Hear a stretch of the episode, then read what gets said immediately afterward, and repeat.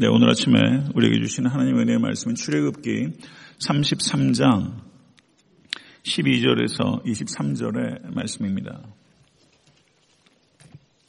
출애굽기 33장 12절에서 23절의 말씀 교독하도록 하겠습니다. 모세가 여호와께 아뢰되 보시옵소서 주께서 내게 이 백성을 인도하여 올라가라 하시면서 나와 함께 보낼 자를 내게 지시하지 아니하시나이다. 주께서 전에 말씀하시기를 나는 이름으로도 너를 알고 너도 내 앞에 은총을 입었다 하셨사온즉 여호와께서 이르시되 내가 친히 가리라 내가 너를 쉬게 하리라. 모세가 여호와께 아뢰되 주께서 친히 가지 아니하시려거든 우리를 이곳에서 올려보내지 마옵소서. 나와 주의 백성이 주의 목전에 은총 입은 줄을 무엇으로 알리이까 주께서 우리와 함께 하심으로 나와 주의 백성을 천하 만민 중에 구별하심이 아니니이까. 여호와께서 모세에게 이르시되 내가 말하는 이 일도 내가 아리니 너는 내 목전에 은총을 입었고 내가 이름으로도 너를 알미니라. 모세가 이르되 원하건대 주의 영광을 내게 보이소서. 여호와께서 이르시되 내가 내 모든 것을 내 앞으로 지나가게 하고 여호와의 이름을 내 앞에 선포하리라 나는 은혜 베풀 자에게 은혜를 베풀고 긍휼히 여길 자에게 긍휼을 베푸느니라. 또 이르시되 내가 내 얼굴을 보지 못하리니 나를 보고 살 자가 없음이니라. 여호와께서 또 이르시기를 보라 내 곁에 한 장소가 있으니 너는 그 반석 위에 서라. 내 영광이 지나갈 때 내가 너를 반석 틈에 두고 내가 지나도록 내 손으로 너를 덮었다가 손을 거두리니 내가 내 등을 볼 것이요 얼굴은 보지 못하리라. 아멘. 하나님의 말씀입니다. 네, 오늘 본 말씀은 그 모세 중보 기도와 하나님의 응답이 기록되어 있는 부분입니다. 출애굽기 32장 11절에서 13절을 보시면 모세의 첫 번째 중보 기도가 기록되어 있습니다. 모세는 첫 번째 중보 기도를 통해서 이스라엘을 향한 하나님의 진노를 막았습니다. 그리고 30 2장 31절에서 32절은 모세의 두 번째 중보기도가 기록되어 있고 이스라엘을 향한 하나님의 용서를 구한 바가 있습니다. 아, 그리고 33장 12절에서 23절 오는 본문의 말씀은 이제 모세가 어, 하나님께서 이스라엘 백성과 함께 약속의 땅으로 같이 올라가 달라고 거듭해서 요청하는 기도가 기록되어 있고 그 기도에 대한 하나님의 승낙이 기록되어 있는 말씀입니다. 하나님께서 모세에게 33장 2절 이하를 보시면 내가 사자를 너보다 앞서 보내어 가나안 사람과 아모리 사람과 햇 사람과 브리스 사람과 히위 사람과 여부스 사람을 쫓아내고 너희를 젖과 꿀이 흐르는 땅에 이르게 하려니와 나는 너희와 함께 올라가지 아니하리니라고 하나님께서 말씀하셨습니다. 아, 그리고 하나님의 명령에 따라서 모세는 이스라엘 백성에게 장신구를 떼어내도록 하셨, 했습니다. 이것은 하나님께서 금은 보화를 출애굽할 당시에 전리품으로 이스라엘 백성에게 주셨는데 어, 이스라엘 백성들은 하나님께서 주신 전리품으로 금송아지를 만들게 된 것입니다. 하나님께서 주신 선물을 최악으로 이용한다는 것입니다. 이럴 수 있다는 것을 우리는 경계해야 됩니다. 그래서 하나님께서 이스라엘 백성에게 장신구를 떼어 놓도록 함으로 인해서 잘못된 과거와 철저하게 단절할 수 있기를 원하셨던 것입니다. 모세의 중보 기도를 보게 되면 모세의 기도는 철저하게 하나님과의 사귐에 기초하고 있다는 것을 우리가 알 수 있습니다. 33장 11절을 보시면 사람이 자기의 친구와 이야기함과 같이 여호와께서는 모세와 대면하여 말씀하시며 라고 기록되어 있습니다. 성도 여러분, 기도의 최고의 목표는 하나님과의 사귐입니다. 내가 원하는 것을 이루어내는 것이 기도가 아닙니다. 하나님과의 사귐을 최고로 목표로 할 때 하나님과 사귀게 되면 하나님을 닮게 되는 법입니다. 하나님을 닮는 것이 최고의 축복인 줄로 믿으실 수 있게 되 간절히 바랍니다. 하나님을 닮은 사람이 되게 되면 삶의 여러 가지 문제들을 보는 관점이 바뀌게 될 것이고 그것이 능력이 돼서 넉넉하게 이길 줄을 믿습니다. 오늘 아침에 기도하실 때 성도님들 많은 강구가 있겠지만 간구의 기도부터 먼저 하시지 마시고 하나님을 찬양하고 감사의 기도로 나아가실 수 있게 되기를 바랍니다. 성도 여러분, 이 좋은 친구 사이는 그 어떤 사이냐면요. 사람이 대면 대면하고 서로 이제 낯을 가리는 사이면 같이 밥 먹으려면 굉장히 어렵습니다. 그러면 무슨 이야기라도 꺼내요. 그러면 정치 이야기도 하고 뭐 음식 얘기도 하고 자꾸 이런저런 얘기를 꺼낸다고요. 어색하니까요. 근데 정말 친한 사이는요. 침묵이 불편하지 않아요. 사귐이 깊어지면 꼭 말을 섞지 않아도 사귐이 있어요. 하나님과 기도할 때 너무 지나치게 말을 많이 하려고 하는 조급증을 좀 버려도 괜찮습니다. 기도하실 때 하나님 앞에 가만히 앉아 있으셔도 돼요. 마치 양들이 목자를 의식하면서 풀을 뜯어먹는 것처럼 하나님의 임재 앞에 가만히 앉아 있을 수 있다고 생각합니다. 하나님께서 우리의 내면의 생각까지 다 아십니다. 그래서 기도를 꼭 언어란 수단을 통해서 해야 된다는 강박증 버리시고 말로 표현할 때도 있고 그냥 하나님의 임재 안에 거하십시오. 네, 모쪼록 하나님과 깊은 교제 가운데 나아가신 여러분과 제가 될수 되길 간절히 바랍니다. 근데 모세가 기도하는데 보시옵소서 라고 말하고 있어요. 무엇이 느껴집니까? 담대함입니다. 하나님과 깊은 교제에 대한 확신이 있기 때문에 담대하게 기도할 수 있어요. 주께서 내게 이 백성을 인도하여 올라가라 하시면서 나와 함께 보낼 자를 내게 지시하지 아니하시나이다. 주께서 전에 말씀하시기를 나는 이름으로도 너를 알고 너도 내 앞에 은총을 입었다 하셨사온즉 내가 참으로 주의 목전에 은총을 입었사오면 원하건대 주의 길을 내게 보이사 내게 주를 알리시고 나로 주의 목전에 은총을 입게 하시며 이 족속을 주의 백성으로 여기소서. 모세의 기도의 특징은 담대함에 있습니다. 그리고 모세의 기도의 또 다른 특징은 말씀을 붙잡는 기도입니다. 저를 한번 따라하시죠. 말씀을 붙잡는 기도. 능력 있는 기도는 말씀을 붙잡는 기도입니다. 지성을 드리는 게 아닙니다. 말씀을 붙잡고 하나님 앞에 기도하실 수 있게 바랍니다. 성도 여러분, 그 느에미아가 기도한 내용이 느에미아 1장에 기록되어 있어요. 느에미아 1장 5절에서 11절은 느에미아의 기도의 한 모범입니다. 한번 오늘 댁에 가셔서 그 기도의 내용을 한번 읽어보세요. 그 느에미아가 기도했는데 느에미아의 기도의 특징은 세 가지입니다. 한번 따라하시죠. 찬양의 기도, 회개의 기도, 말씀을 붙잡는 기도. 그게 느헤미야의 기도의 세 가지 특징이에요. 찬양의 기도, 회개의 기도, 말씀을 붙잡는 기도. 특별히 말씀을 붙잡는 기도에 대한 언급이 느헤미야 1장 8절에서 9절에 기록되어 있습니다. 옛적에 주께서 주의 종 모세에게 명령하 이르시되 만일 너희가 범죄하면 내가 너희를 여러 나라 가운데서 흩을 것이요 만일 내게로 돌아와 내 계명을 지켜 행하면 너의 쫓긴 자가 하늘 끝에 있을지라도 내가 거기서부터 그들을 모아 내 이름을 두려워 택한 곳에 돌아오게 하리라 하신 말씀을 이제 청하건대 기억하옵소서. 그 말씀을 이제 청하건대 기억하옵소서. 말씀을 가지고 하나님께 기도하고 있는 것입니다.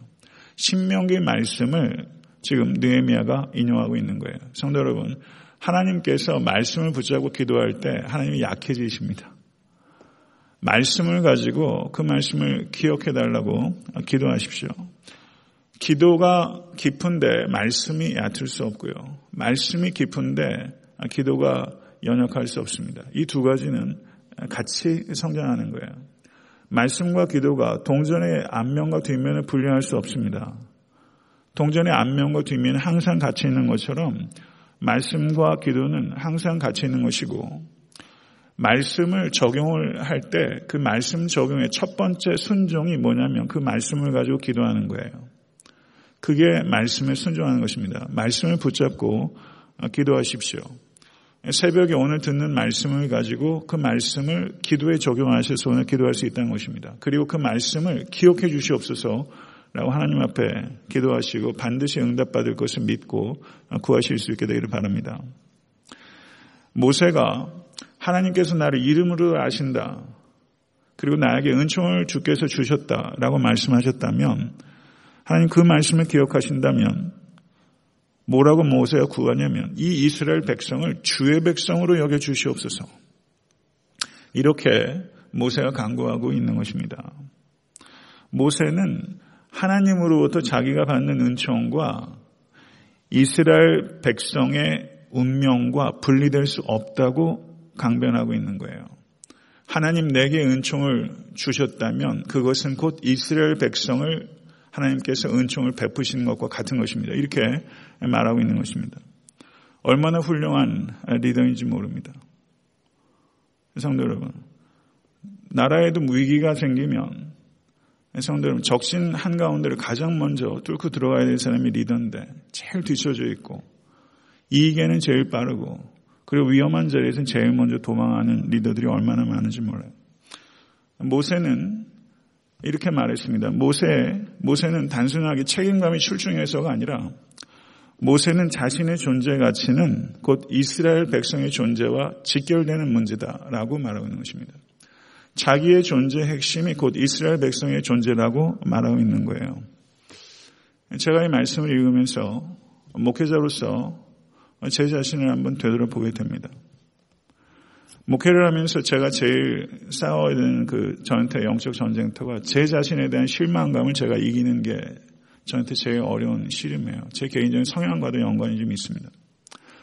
목회자의 회중과의 관계에 대해서 생각을 해보게 됩니다. 캐톨릭은 어느 지역에 그냥 캐톨릭 교회 하나예요.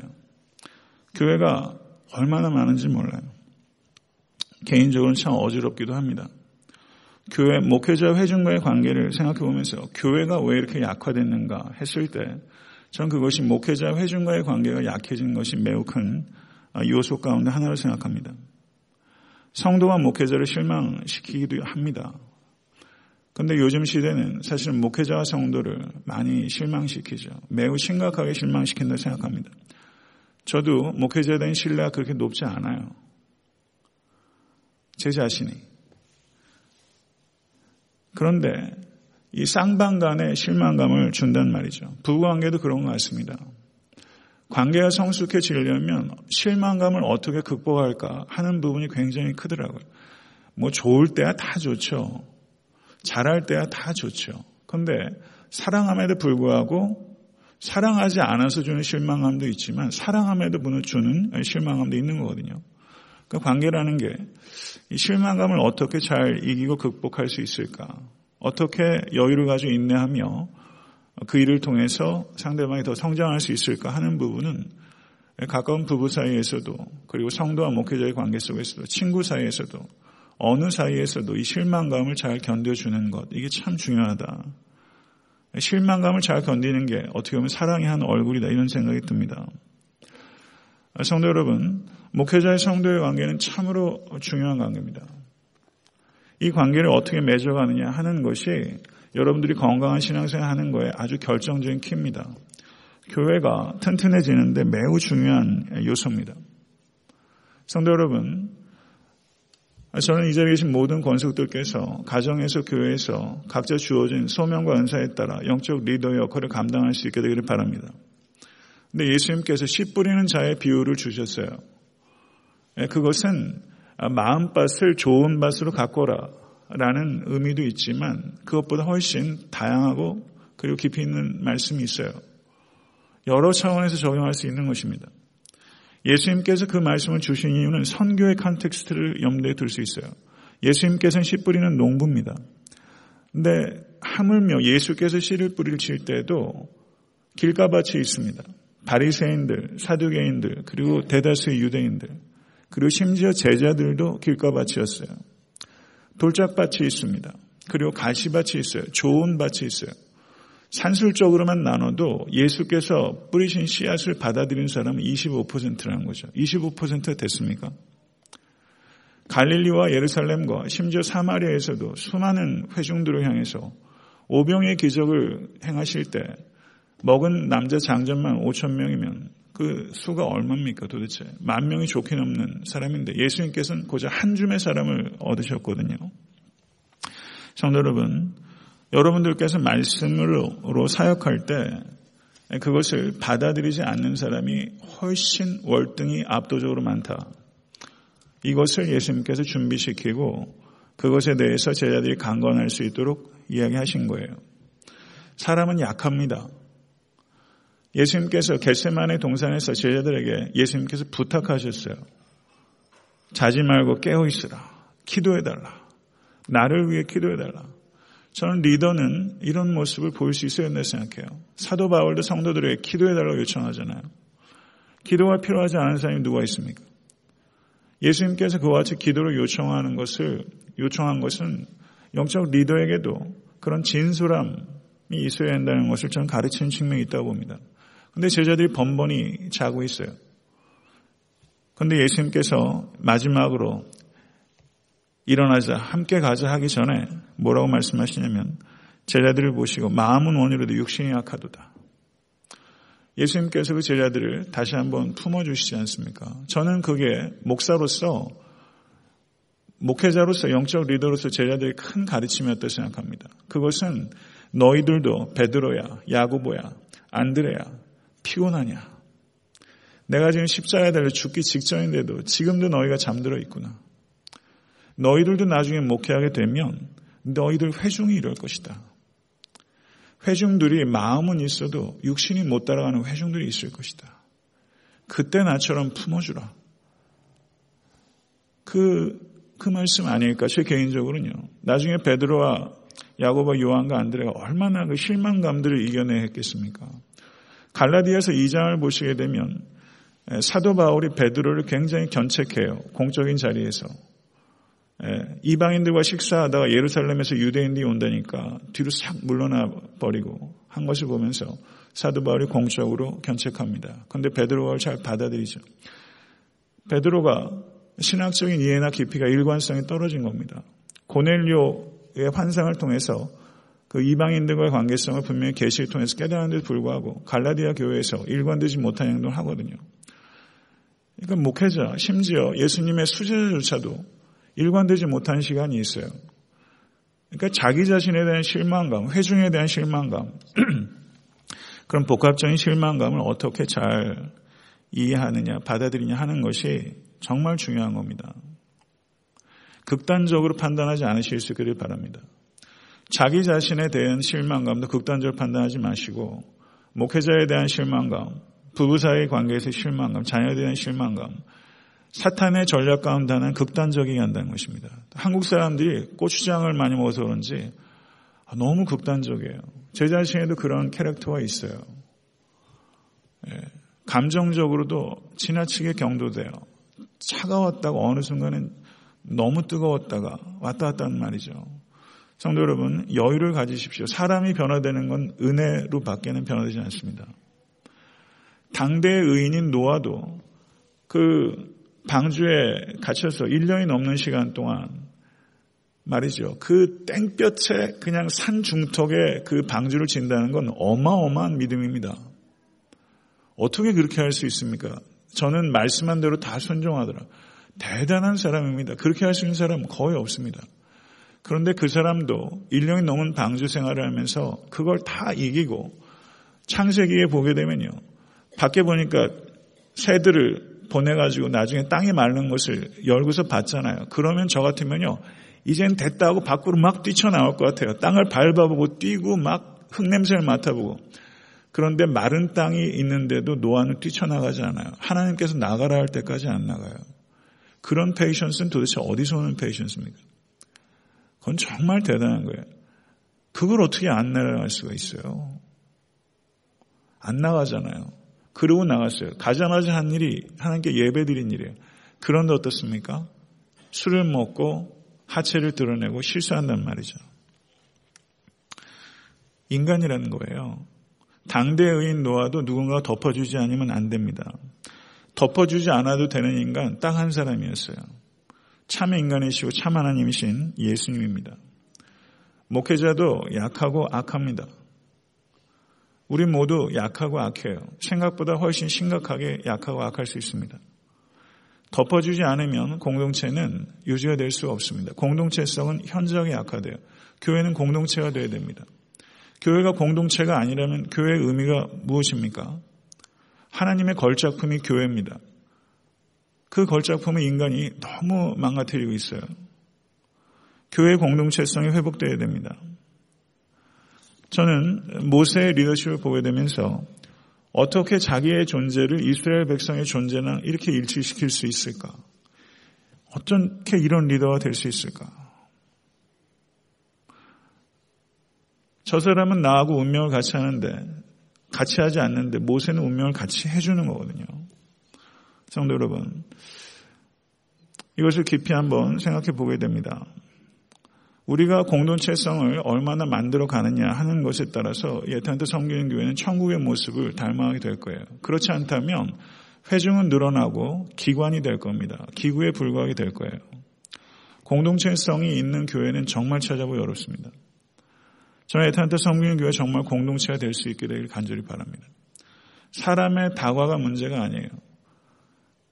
공동체의 모습을 갖고 있지 못한 만명교회 허약합니다. 그건 사상 누각에 한 번에 넘어갑니다. 근데 정말 공동체성을 가지고 있는 100명의 정도는 어마어마한 파워입니다. 저는 그런 후자의 교회를 만들고 싶어요. 성도 여러분, 여호와 하나님께서 함께 가시지 않으면 나와 이스라엘 백성들은 이 시내산에서 한 발짝도 움직이지 않겠습니다. 이게 모세의 기도예요. 여호와의 임재를 이토록 갈구해요. 하나님께서 기분이 좋으셨겠어요? 나쁘셨겠어요? 하나님께서 함께하지 않으시면 아무 의미 없습니다. 라고 얘기하는 거예요. 하나님의 존재를 구하고 있어요. 하나님께서 함께하시지 않으면 아무 의미가 없다는 것을 모세는 알고 있어요. 모세의 정체성은 하나님의 임재입니다. 이스라엘 백성의 정체성은 하나님의 임재예요. 하나님의 임재가 없다면 모세는 없는 거예요. 하나님의 임재가 없다면 이스라엘 백성 구별된 백성이 아닙니다.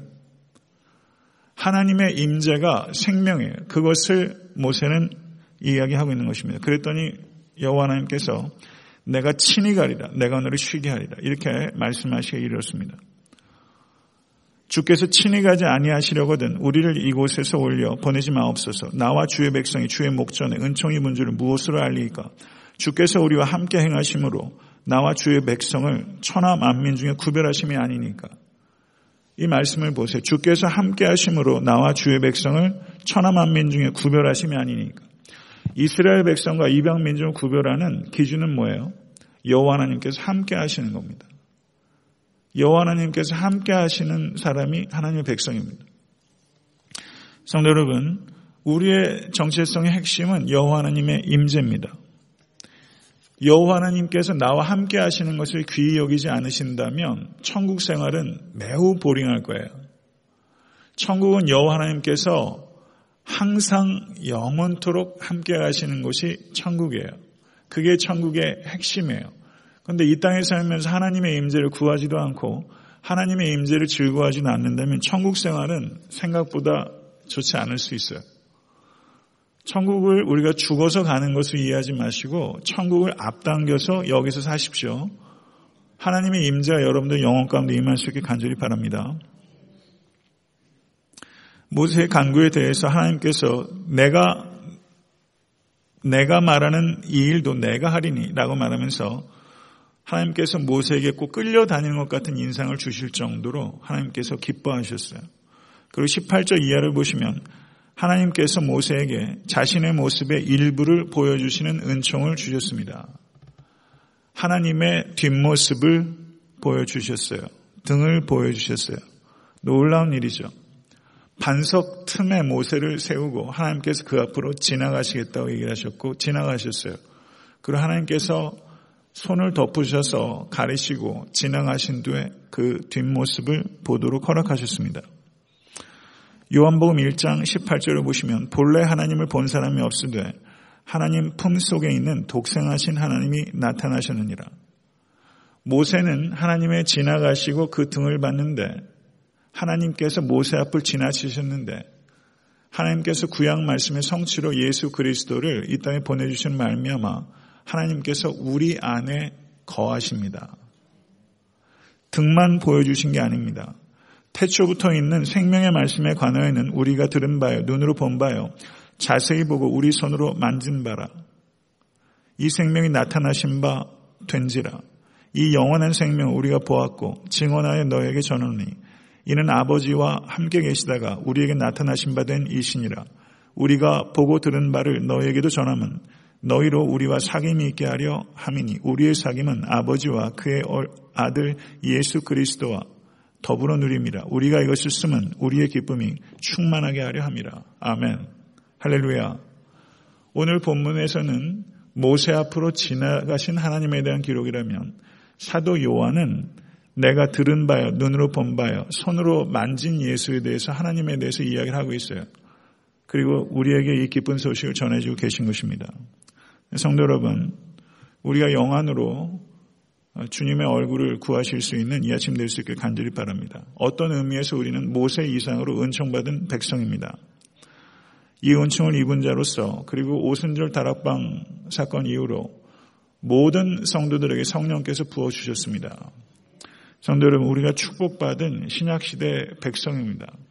모쪼록 하나님의 임재를 의식하시면서 실망감을 잘 극복하시고 인내하시고 가정과 교회를 공동체로 세워가시고 또 하나님의 영광을 나타내는 일에 쓰임받는 여러분의 존재와 삶이 될 수 있게 되기를 우리 주 예수 그리스도 이름으로 간절히 축원합니다. 기도하겠습니다. 존귀하신 주님, 우리에게 말씀을 주시니 감사합니다. 세상에서 정형 없이 그리고 시대의 문화 속에서 표류하고 있는 많은 사람들을 생각할 때 아버지 하나님께서 우리에게 진리를 알게 하시고 또 진리이신 예수를 성령을 통해서 우리에게 나타내시니 감사합니다. 아버지 하나님 우리의 마음이 정돈되고 여호와 하나님 앞에 잠잠할 수 있는 이해심 될 수 있도록 인도해 주실 소원합니다. 은혜 아니면 살 수 없을 만큼 우리는 죄인이고 은혜 아니면 살 수 없을 만큼 우리의 삶은 소란스럽습니다. 아버지 하나님 오늘 주님의 앞에 앉게 하소서 마리아가 주의 발 앞에 앉은 것처럼 우리가 주님의 발 앞에 앉게 하시고 중보대 되신 예수를 의지하여 지존하신 왕이신 거룩하신 하나님께 나아가는 이 아침이 될 수 있도록 인도해 주시옵소서. 하나님과 사귐을 구하지 않고 내 문제에 급급해서 요동했던 우리의 믿음 없음을 불쌍히 여겨주시고 이 시간 하나님과 깊은 사귐이 있게 하여 주시옵소서. 아버지 하나님 하나님께 주시는 감동을 경험하는 예심 될 수 있도록 인도해 주셔서 우리 존재 깊은 곳에 치유와 회복이 있을 수 있도록 인도하여 주시며 아버지 하나님 모든 상실된 마음들이 위로를 얻고 위로부터 부어주시는 하나님 은혜에 깊이 들어가는 이 아침 될 수 있도록 역사해 주시 간절히 소원합니다. 아버지 하나님 거룩한 주의를 예비하며 오늘 하루 하나님 임재 안에 경건하게 살게 하시고 또 내일 예배 가운데 모든 회중과 우리 자녀선들이 하나님을 깊이 구하며 하나님과의 만남이 이루어진 예배가 될 수 있도록 역사해 주시옵소서. 예수 그리스도 이름으로 기도드렸사옵나이다. 아멘.